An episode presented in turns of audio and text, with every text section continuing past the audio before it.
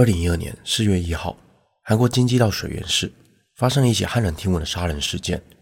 一名二十八岁的上班族郭姓女子，在下班回家的路上，被一名陌生男子掳走，并试图实施侵犯。而就在女子反抗时，惨遭杀害。凶手手段极其残忍，作案后更是将遗体肢解。但更让人气愤的是，女子本有机会逃过一劫，却因警方的玩忽职守，导致女子最终失去生命。这起事件当年在韩国引起一片哗然，凶手固然可恶，而怠慢的远景更是让人感到愤恨。大家好，我是希尔，欢迎收看本集的重案回顾。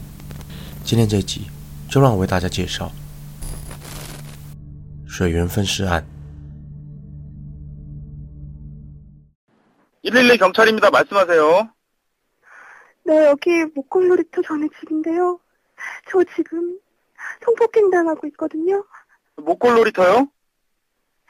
네, 목골놀이터 전에 집인데 어느 집인지 모르겠어요. 어, 지동이요? 네, 지동초등학교 좀 지나서 목골놀이터 가는 길쯤으로요. 선생님 핸드폰으로 위치 조회 한 번만 해볼게요. 네, 저기요, 지금 성폭행 당하신다고요? 성폭행 당하고 계신다고요? 네네. 자세한 위치 모르겠어요? 지동초등학교에서 목골 놀이터 가기 전에요. 지동초등학교에서 목, 목골 놀이터 가기 전요. 누가 누가 그러는 거예요? 어떤 아저씨요. 아저씨 빨리요. 빨리요. 누가 어떻게 알아요? 모르는 아저씨예요. 문은 어떻게 하고 들어갔어요? 저, 저 지금 집에 잠갔어요. 문 잠갔어요? 내가 잠깐 아저씨가 나간 사이에 문 잠궜어요. 들어갈 때 다시 한 번만 알려줄래요? 아, 잘못했어요. 아저씨 잘못했어요. 여보세요. 주소 다시 한 번만 알려주세요.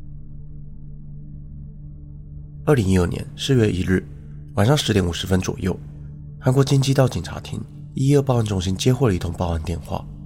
一名女子表示自己正遭受侵犯，并且在电话中说出了案发的具体地点 以及自己正被囚禁的地方。然而，警方却不断重复相同的问题，或是询问他无法回答的问题。在电话挂断后，警方透过报案电话的号码查询到郭女的住址，在凌晨一点左右。联系到她的家人，确认她确实不在家，才证实了这不是一通谎报电话。此时，距离郭女报案已经过了两个小时，一二报案中心才通报了水源中部警察局，出动员警前往案发现场进行搜查。报案中心通报给警方的内容为：性侵事件，池东国小周边，往木谷游乐场，不知道具体位置。然而，通话中最重要的线索，受害者在室内。这件事却被遗漏了，并且郭女在通话中提供的位置讯息，过了池东国小不远，也没有确实的传达，导致警方花了很多时间在木谷游乐场寻找，搜查范围也都只是在室外，一直到隔天的早上十一点五十分左右，仍旧一无所获。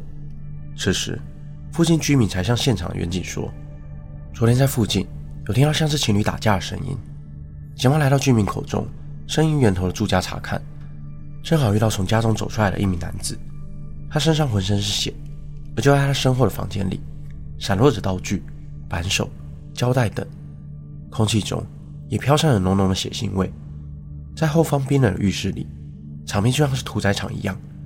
郭女的遗体被肢解成两百八十块，场面的血腥程度让人难以想象。警方立即将该名男子逮捕，而这名男子名叫吴元春，四十二岁。是出生于中国内蒙古的朝鲜族人，在中国有妻子和孩子。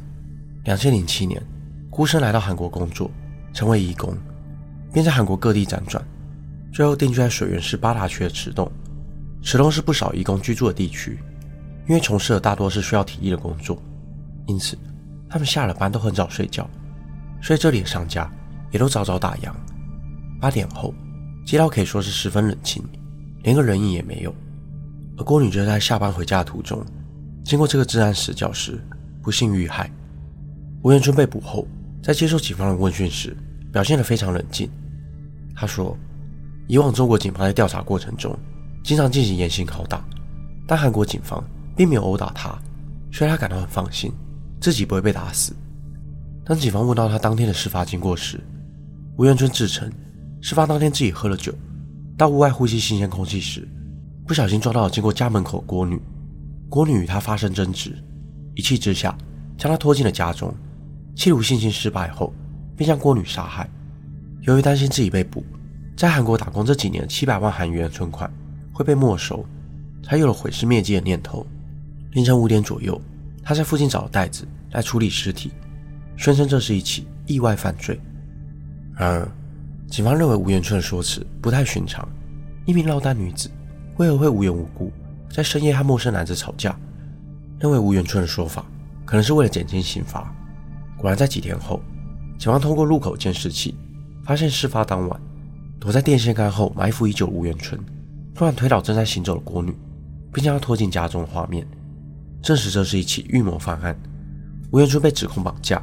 谋杀以及破坏尸体罪，在杀害郭女后，更是以惨绝人寰的方式肢解了尸体，像是经过特别的处理一样，将尸体肢解成两百八十块，甚至导致尸检进行了十四次，仍然无法确认郭女生前是否遭受性侵，让警方一度怀疑吴元春可能是为了贩售人肉或器官进而犯罪。吴元春犯下的罪行令人发指，但家属揭露警方对此案的办案手法，更是令人感到怒不可遏。一二报案中心在晚上十点五十分接到报案电话后，却一直到凌晨三点才展开搜查行动，整整过去了四个小时，错过了最佳救援时间。且最初只有出动两辆警车，共五名警员前往现场，郭女的姐姐也同车一起前往。根据她的描述，当时的警员都在打瞌睡，抵达现场后的搜查方式更是荒谬至极。他们将耳朵贴在住家的前门或窗户上。检查是否可以听到可疑的声音，如果没有，便调查下一家。他们甚至没有调查熄了灯的住家，理由是因为害怕影响居民的睡眠，更没有拉响警笛。直到清晨六点，搜查警员才增至了十人。六点五十分，才派重案组出动三十五名员警。九点时，刚起床上班的刑事科科长才匆匆来到了现场。从郭女报警到逮捕吴元春，足足经过了十三个小时。面对一起重大刑案，警方的态度却是如此的草率。更令人心寒的是，最初的五名员警搜查到距离吴元春住家仅十米的位置，就收工撤退了。那时的郭女或许还留有一口气。除此之外，面对媒体与民众，警方也一再掩盖事实。四月四日，警方先是对外宣称报案电话只有十五秒，并表示郭女没有描述出准确的位置。四月五日。才公布了八十秒电话录音，但却说郭女在吴元春进门后就挂断了电话。四月六日，警方才终于承认完整的通话时间是七分三十六秒。专家认为，郭女虽然当下十分害怕，但在吴元春进门后，依然将电话藏在身后，试图让警方通过电话信号找到他的位置。然而，尽管郭女哀求声与惨叫声不绝于耳，接讯的人只当作这是夫妻吵架。尽管郭女死死抓住每一次逃生的机会，还是迟迟等不到警方的救援。而入口监视器画面，警方一开始也是选择隐瞒消息。事实上，在四月二日早上，警方就曾到管制中心进行调查，确认监视器画面。但在四月九日之前，警方一直都否认有影片的存在。如果没有监视器画面的佐证，吴元春真正的犯罪动机便无人知晓。种种荒谬事件曝光之后，立即引起了郭女家属。和广大民众舆论挞伐。要是警方足够重视那通报案电话，并及时出动寻找郭女，有很大的可能成功救下郭女。但事后警方在接受媒体采访时的态度，却让民众更加愤怒。一位刑事科科长表示：“只花十三个小时已经很快了，就算早一点找到，他可能也已经死了。”这番毫无悔意的发言，让批评声来到了风口浪尖。负责此案的警员和一二接线员等十一人。接受到了纪律处分，经济道警察厅长许千浩自动请辞，警察总长赵贤武对此案公开道歉，并且提出辞职以示负责。他在声明上表示：“我谨向受害人家属表示沉痛的哀悼，并请求他们的原谅。我为韩国警方严重失职导致悲剧的发生感到自责，更为韩国警方试图掩盖他们的失职行为让民众失望而道歉。”二零一二年六月十五日，一审法院。因警方提出的人肉贩售论，判处吴元春死刑。吴元春不服法院判决，提出上诉。同年十月十八日，二审法官表示，吴元春的银行账户并没有可疑的金钱交易，认为他并非为了贩售人肉而作案，因此将此案减刑为无期徒刑。这起震惊全韩的水源分尸案爆发后，一二报案制度进行了大规模的整顿，除了汰换不及格的人员，也提供完整的教育培训，要求接线员接到报案时该询问什么以及如何询问，并于二零一二年五月二日，韩国国会全体通过一二位置追踪法，让警方在紧急情况下可以追踪报案人的电话位置。但对郭女的家人而言，再多的改变也都换不回因警方的忽视。而失去了宝贝女儿。本期的内容就到这里。如果你想听我讲更多不同的案件，欢迎在底下留言区告诉我。也可以订阅我的 YouTube 频道，就不会错过每周上传的最新影片。我是希尔，我们下次见。